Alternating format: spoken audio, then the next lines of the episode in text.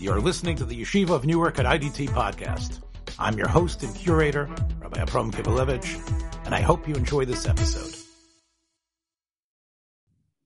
40 years of This is Emeritus Rex. And though I'm not with Ruven Yeshua Poupko, our rabbi in uh, Côte Saint-Luc, Montreal, because Rabbi Poupko is unavailable this week. So I turned to someone that I know also from that same period where I met Rabbi Poupko so many years in Ner Yisrael in Baltimore, Rabbi Jonathan Rosenblatt, who I think could also clearly have that title of Emeritus Rex, someone who has been a Rav for many, many years and knows the world of the rabbinate very, very well. Rabbi Rosenblatt, thank you so much for filling in here today. Um, and uh, I hope this will just be the first uh, that you've basically been a, a minister. You've been ministering mostly to what we would call uh, the modern Orthodox Jewish communities, and that's probably. Uh, I say that with no shame. Yes, yes, yeah, and and, and therefore, and, and in many ways, the communities that aren't just getting the brekalach of modern orthodoxy, but I think the, the actually the, the the cutting edge of modern orthodoxy. I think can, it can easily be said both of those places, uh, Teaneck and, uh, and, and Riverdale. And uh, I was Zoch, of course, to, to be in Riverdale for a couple of years, and a very, very into it who have done it for many, many years. Think very deeply about this vocation, this holy vocation. Um, and it's hard within a couple of minutes to encapsulate the depths of your feelings. But how would you uh, sketch what you think is the major differences of what a Rav would need when you began your career and let's say a Rav starting today? What would you say is one of the, and of course we know how the world has changed, but how has that altered what the Rabbanim themselves need? Well, I would just like to put a little tiny, I think probably the most important addition to the rabbinic toolkit in the modern period is a Rav has to be capable of being both a manager and an entrepreneur because the style of lay leadership has shifted over the years.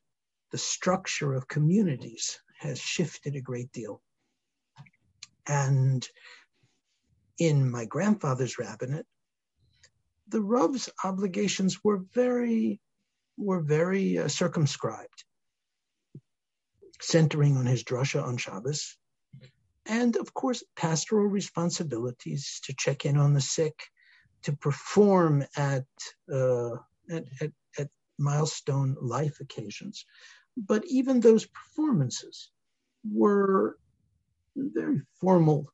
And, you know, the rabbi would meet with the chassan and kala once or twice, and he would go over to the family before Levaya. Um, and so and, and a rabbi had no beeper, he had no cell phone. If he was in a large congregation, perhaps he had a secretary, and he would return his calls at his leisure. It meant that, but in terms of uh, the support of the community, in terms of the programming of the community, this was largely in the hands of responsible laymen. And the assumption was if we were a few dollars short at the end of the year, in most shuls there was one gvir, and he would uh, bust the chops of the board members a little bit, and then he would write the check and close the deficit, which might be, you know, seven thousand dollars, and life would go on. Now it is true. Generally speaking, the rabbanim of that period were not terribly well paid, and things like you know, uh, weddings and funerals, but also in some communities, things like Mechiras Chametz were very important part of the rabbi's income. It wasn't an easy life per se, but it was a rather secure life. And it was a life lived at a very reasonable pace. Beginning in the in the late 70s and early 80s, Orthodox synagogues became more and more rabbinocentric. Leaders looked at rabbis as the, the dynamo that drove the enterprise, which meant rabbis were looked to to do a lot of the programming. Uh, rabbis were also uh, became fundraisers. up to that point, if the rabbi, if the rabbi was used for, you know, major fundraising, maybe if it was a building campaign, he would go to the top five, um, you know, uh, capable people, and he would speak to them, and they would give the donation. It was an honor to be visited by the rabbi, but by and large, the day-to-day, year-to-year running of the shul was not his was not his department. That's why many rabbis historically did not attend board meetings. It wasn't because they wanted to lock the rabbi out of the affairs of the shul. It was because they were freeing the rabbi. But um, I, I, think you could almost trace this. This is my theory to Rabbi Shlomo Riskin, Shalita, who essentially took Yesh Me'ayin on the west side and created the heroic rabbinate, in which the rabbi was this magnetic force, and around him everything coalesced. Uh, and it, it, it, it's possible. I mean, of course, we're talking about the Lincoln Square uh, synagogue, where he served as at the beginning sort of quite of a young fellow when he started. Mm-hmm. Um, of course, we know him again as Stevie, Stevie Wonder almost, right? Because he was so incredible. Um, he was a uh, he was a talent. Yes, yes, incredible talent around him. I mean, a real Camelot. But what also happened? Let me just. Why did this model become more and more entrenched, even in communities where they didn't necessarily select rabbi. I mean, how many Rabbi Riskins are there? Um, something has happened in our society, and I think it has to do with the nature of communication and media, etc. The average person has become more and more fragile in the face of confrontation. People are capable of great anger, but they don't like dealing with things face to face. And so the rabbi became the lightning rod. And so when things were difficult, the Balabatim would get together and they say, Rabbi, you talk to him. And this has this has added an element of tremendous stress to the rabbi's life. I think that in what you would call modern orthodoxy, modern orthodoxy itself, as the spectrum it represented, stretched from both on the left and the right. There was almost no centrist rabbi who did not find himself uh, as a kind of a career diplomat, holding together communities which had elements in them which in, in many ways were pulling in, in two different directions. So it was not at all unusual and, and some of my information comes from 20 uh, some years of mentoring young rabbis, many of whom were interns in my synagogue, but many who I just um, you know became close with around the country. In mentoring young rabbis, there's hardly a community where you don't have someone who's pushing the rabbi to raise the mechitza, and someone else who's asking the rabbi to pass the Torah over it to the ladies on Simchas Torah. And it can be in the same, the very same shul. And it's not as if it's not as if communities have infinite resources, so that if these various dervishes whirl off into their own orbits, it makes it very difficult to have the critical mass, both in terms of population, but also in terms of economics, to continue to run a major organization that can provide the kind of scope of services and depth of um, of professional staff that a large synagogue requires.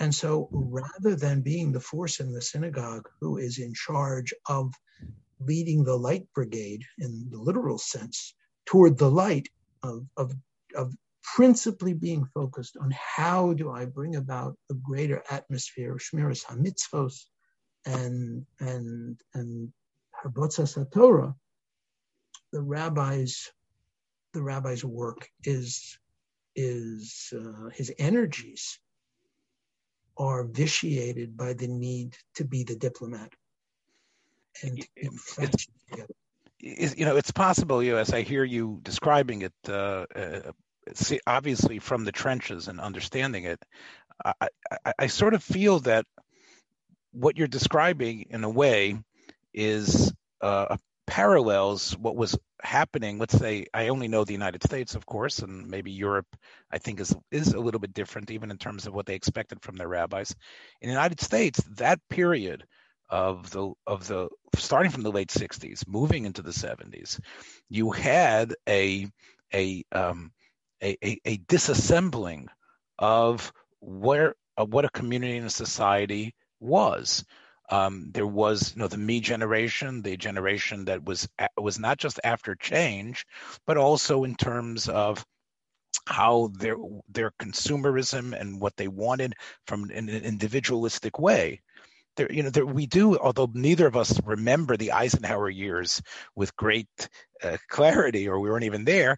We have a sense that in the 50s, there was a, a, there was a certain uniformity, a certain um, button down aspect that people pretty much accepted and gave in. And if there was, but as the '60s got wilder in the 70s and things started moving out there was almost this idea in society in general that you know i want to you know i want to do what makes me feel good i want to do where where i'm going um the the and i think that probably trickle down or develop within the Jewish world as well. So you have a community that that same community 20 years ago didn't make the demands from the rabbi because you know they were much more conventional.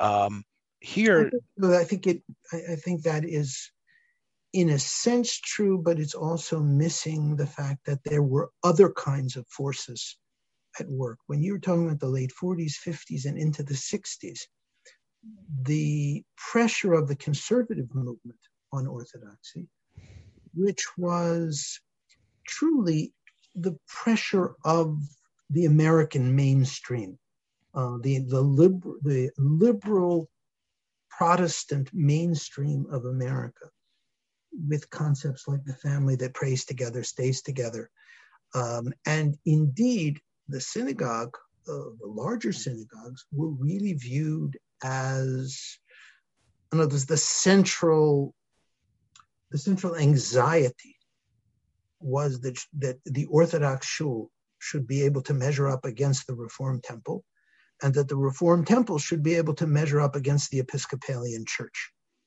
In other words, uh, Jews were very anxious about being part of the great American enterprise, particularly after World War II particularly when the world was truly behind Israel as as as its as its salve to its conscience over the Shoah and the the support of Israel in places like Hollywood, even by non-Jewish um, celebrities, was remarkable in that time. It was the safest thing in the world. You couldn't you couldn't go wrong, and this put put a great deal of pressure on orthodoxy because the values by which we were being judged were other. Now it is true that with the in the post-Vietnam era, with the advent of egalitarianism and various other things, um, and with the spiraling intensity of personal communication, the expectation of availability on the part of a rabbi has just gone through the roof. In Orthodoxy, it's even worse because if people ask for ask a shaila, they want an answer virtually immediately. But never mind your shaila if they need a letter to get their kid into camp.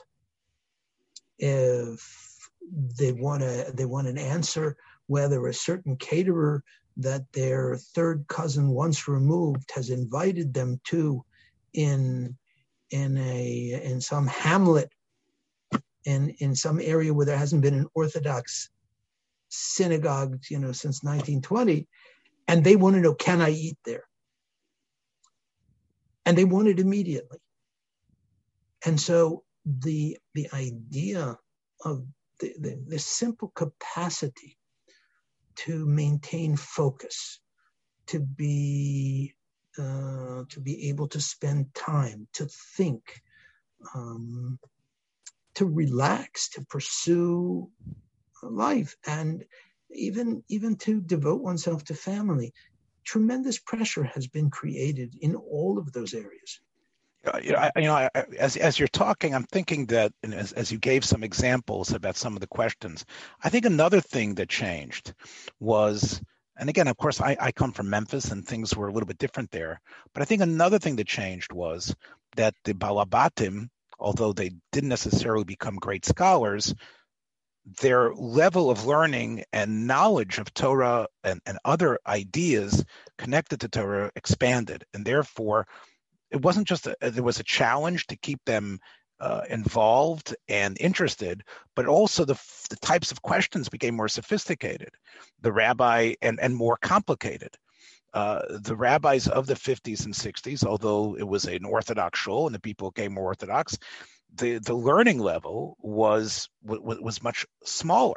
And the and therefore the rabbi didn't have to be this not only the smartest guy in the room as Michael Broyde and others have said the rabbi's got to show himself there uh, but the the quite the shilas that he would lead uh, that he would have to field weren't as complex um, and and, and the rabbi didn't necessarily have to be able to, as you say, you know, like, like Bobby Fischer, be able to, to play 20 games of chess and, and each one be able to say checkmate at each point because his you know the, the people he was ministering with didn't really have the the the learning chops. I think that that's probably fair to say. That's not to say that they weren't any less connected to the ideals of judaism but in terms of the types of shilas i'm sure the average american rav didn't get the type of questions that he was getting in the 70s and 80s um, I, I think that's true. I think there's another wrinkle as well.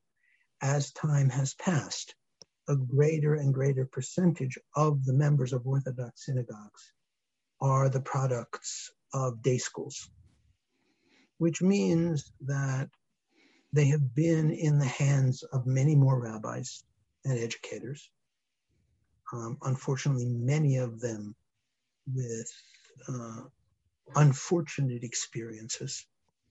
And so they come, even the ones who did not become learned um, they became, shall we say, um, jaded, uh, jaundiced.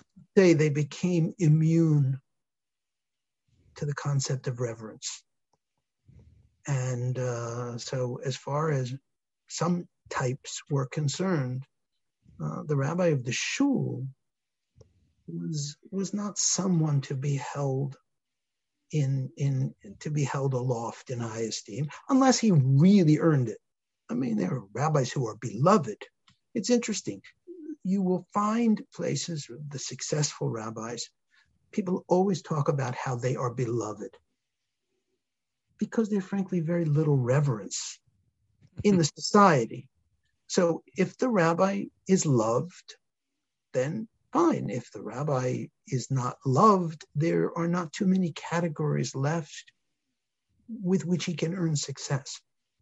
And part of that is because the the the, the overexposure to people called rabbi.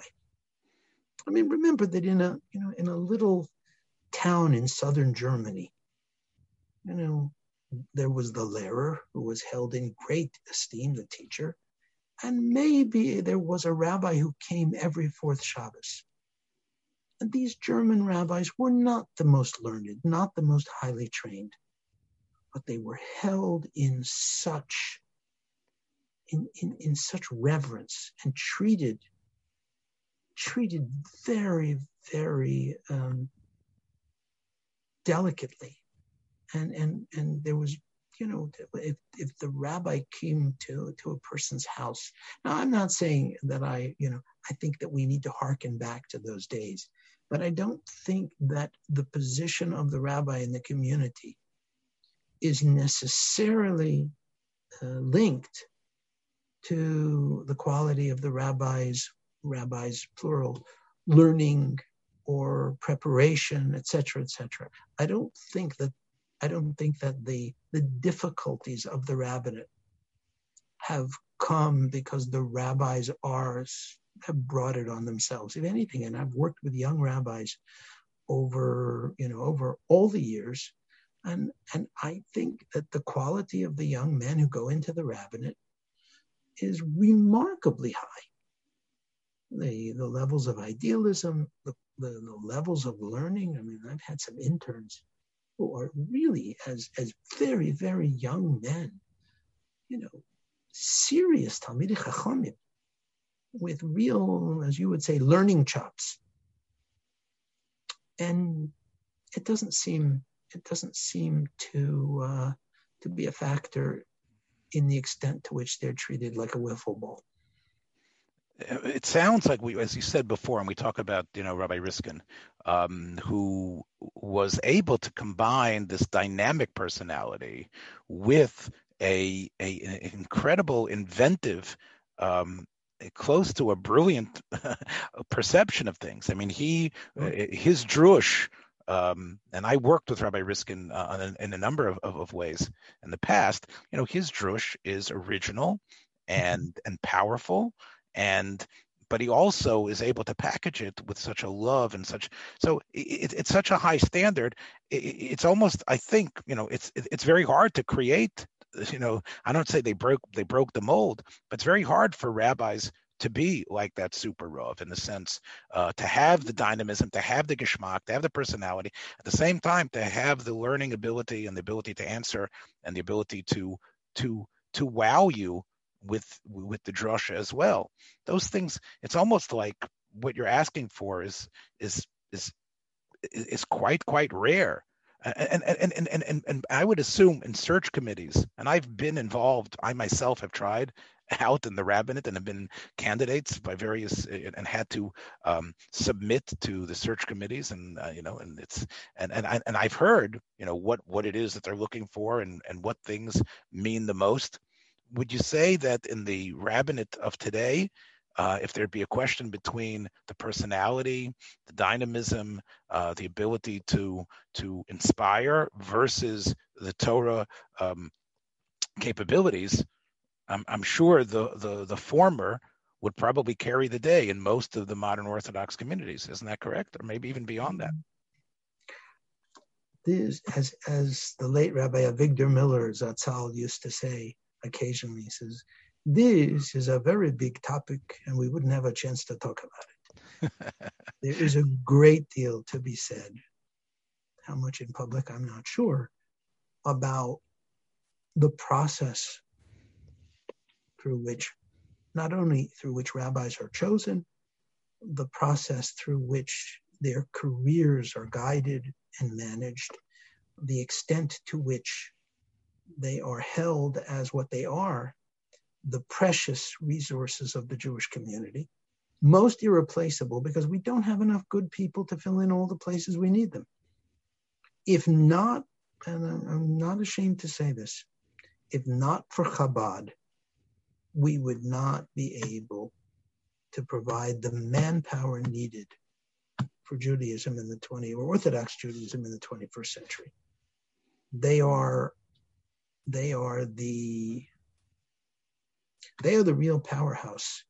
And the people who understand leadership as a resource to the extent that they understand how to support shluchim, who are, of course, hundreds and thousands of people whose capabilities vary, whose temperaments vary, whose situations vary but they are able to provide them with the kind of support which makes it possible for them to succeed in the vast majority of their placements.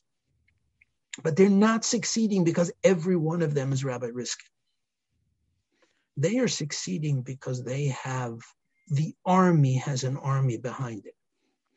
Well, again, you know, I, I would just push back just for a minute here. And, and of course, I am a very big admirer of Chabad and um, Chabad Machshava especially. but even the personalities them, the, themselves, the leaders of, of, of Chabad Chassidus are, uh, are, are incredible, incredible people. The Alter Rebbe, and I used to write under a nom de plume of Talmud Arav, and it meant three people.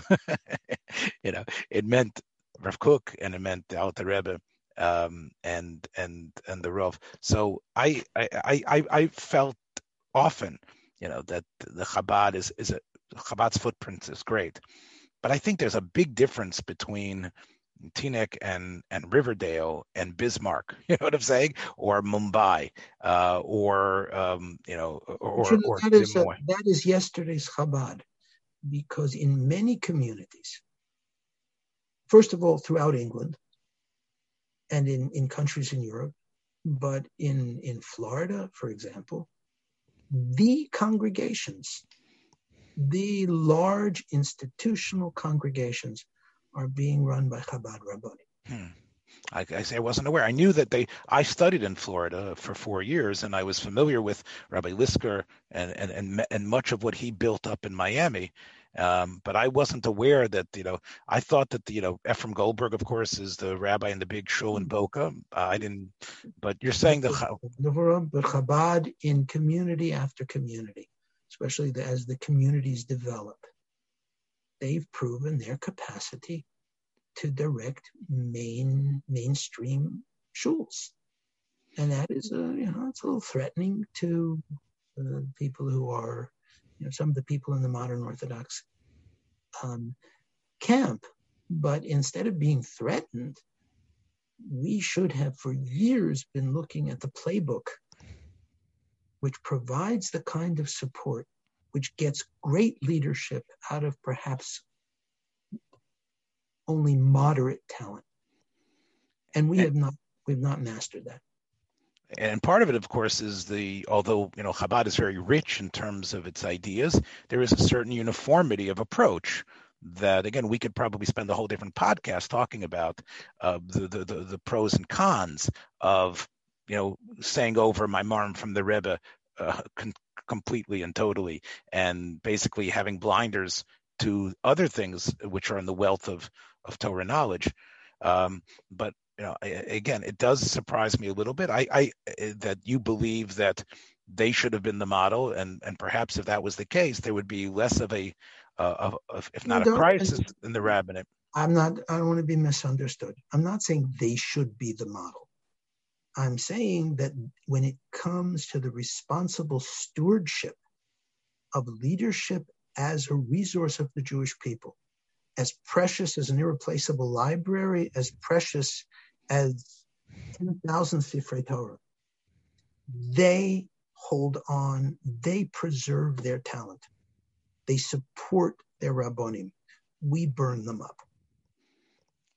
And very much, very much taken well, and I, I, I respect that. languish in loneliness and without without the mechanisms, without the structures. And then again, part of it, I think, really, you know, Jonathan, has to do with the the strength of all Hasidic movements, which is that there's there's power in numbers. Um, there's something about uh, you know, you go into a Hasidic community, and of course, there's there's the cover they have for the Rov, but you can have a a, a who's writing Svarim, davening in shul next to a plumber, uh, and and they both are davening with the same mislavus and and the same sort of gishmak and shmeichel, and that is something which.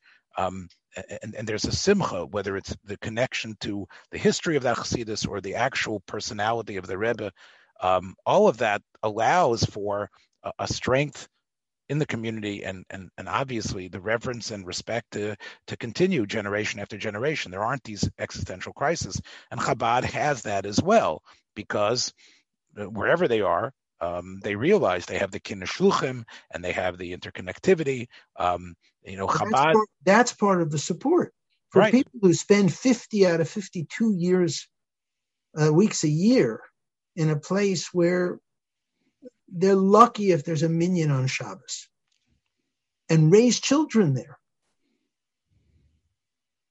and do that and manage to do that. A kineshluchim is not enough to accomplish that. Otherwise, everyone would have one, and you know, you'd give a guy right. a week, he'd, he'd come to a convention, go home, and and and then and, and then go like the Dorsal Rabbani for the next. Uh... No, no, I, I, I you, you, they like I say, they come from, and again, I, am very, I'm, I'm, familiar with their with the the the Zal and the other aspects of their yeshiva, which really again create a network of of connectivity that okay. it's a, that's astounding. And I think that is what holds them, as you say, holds them together. That network of activity doesn't exist in the non-Hasidic world. Um, you know, we could play Jewish geography a little bit, but that's very far from being a network of connectivity. Um, uh, You're absolutely and, right. You're absolutely right. Also, and I just maybe we should finish with this. We don't have a culture of leadership. A Chabad child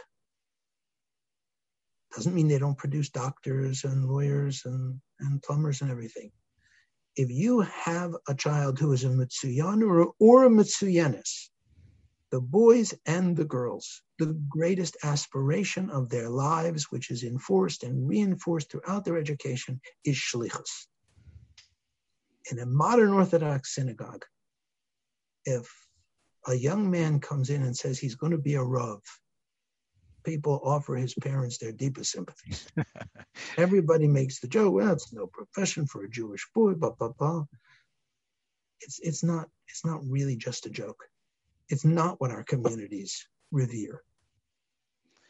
You know, I know you wanted, we want to put a, a, a, a, a period on this.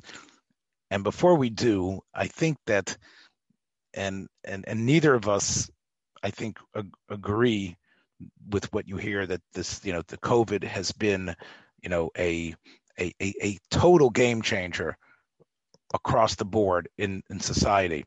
But I, I think we need to at least own up to the fact that for a year or so, um, we, you know, the dynamism of a Rav and other aspects of the rov withered away because people were in their homes and people didn't go to shul, and whether they were in a backyard minyan or not. Do you think that the COVID experience can cause a rethinking about, well, what is it that the rabbi does for me? What is it that I need the rabbi for?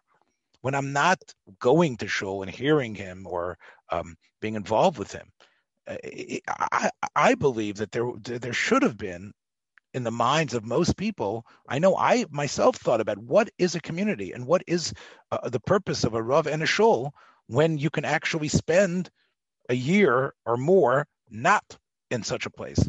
Um, do you think that that is going to perhaps alter and and maybe for the better, possibly the the the ideas of what the what what, what we're going to want from Rabbanim from this point on?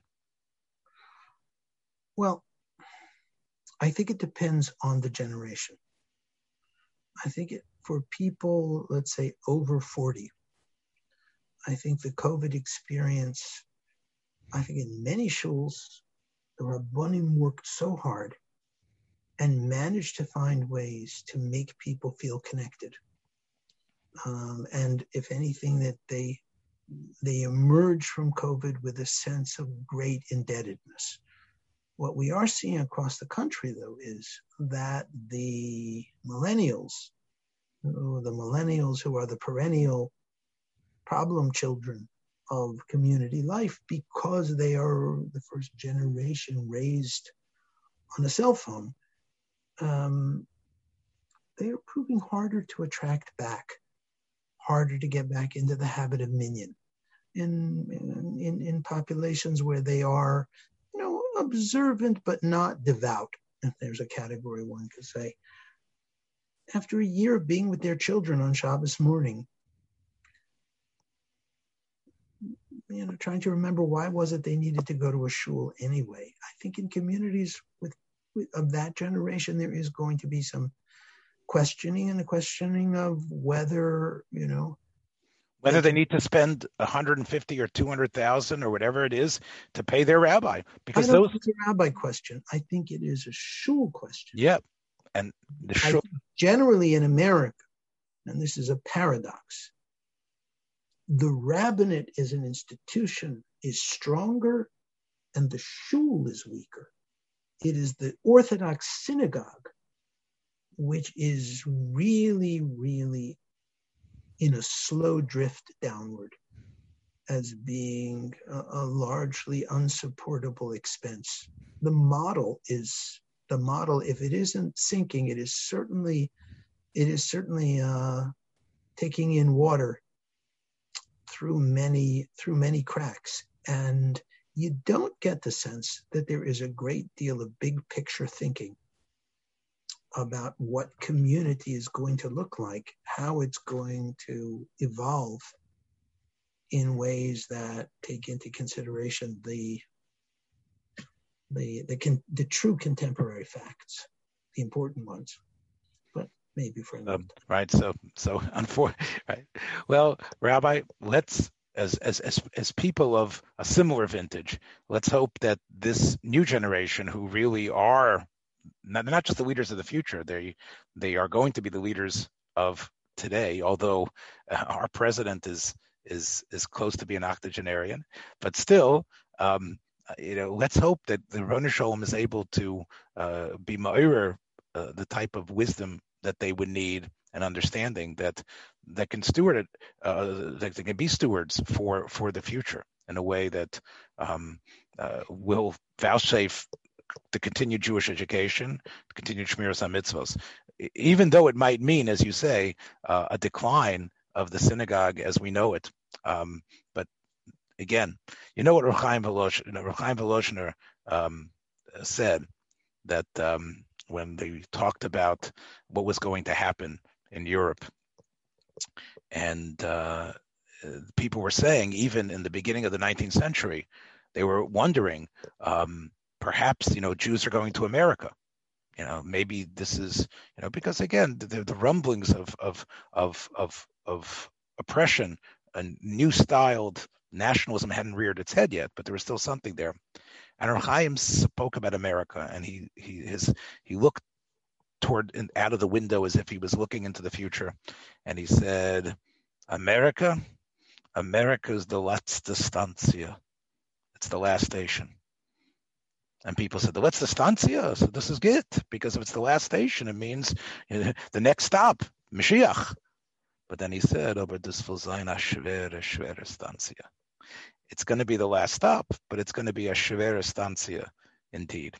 So, thanks for joining us for another episode from the Yeshiva of Newark at IDT Podcast. Be sure to subscribe on your favorite podcast app so you don't miss a single episode.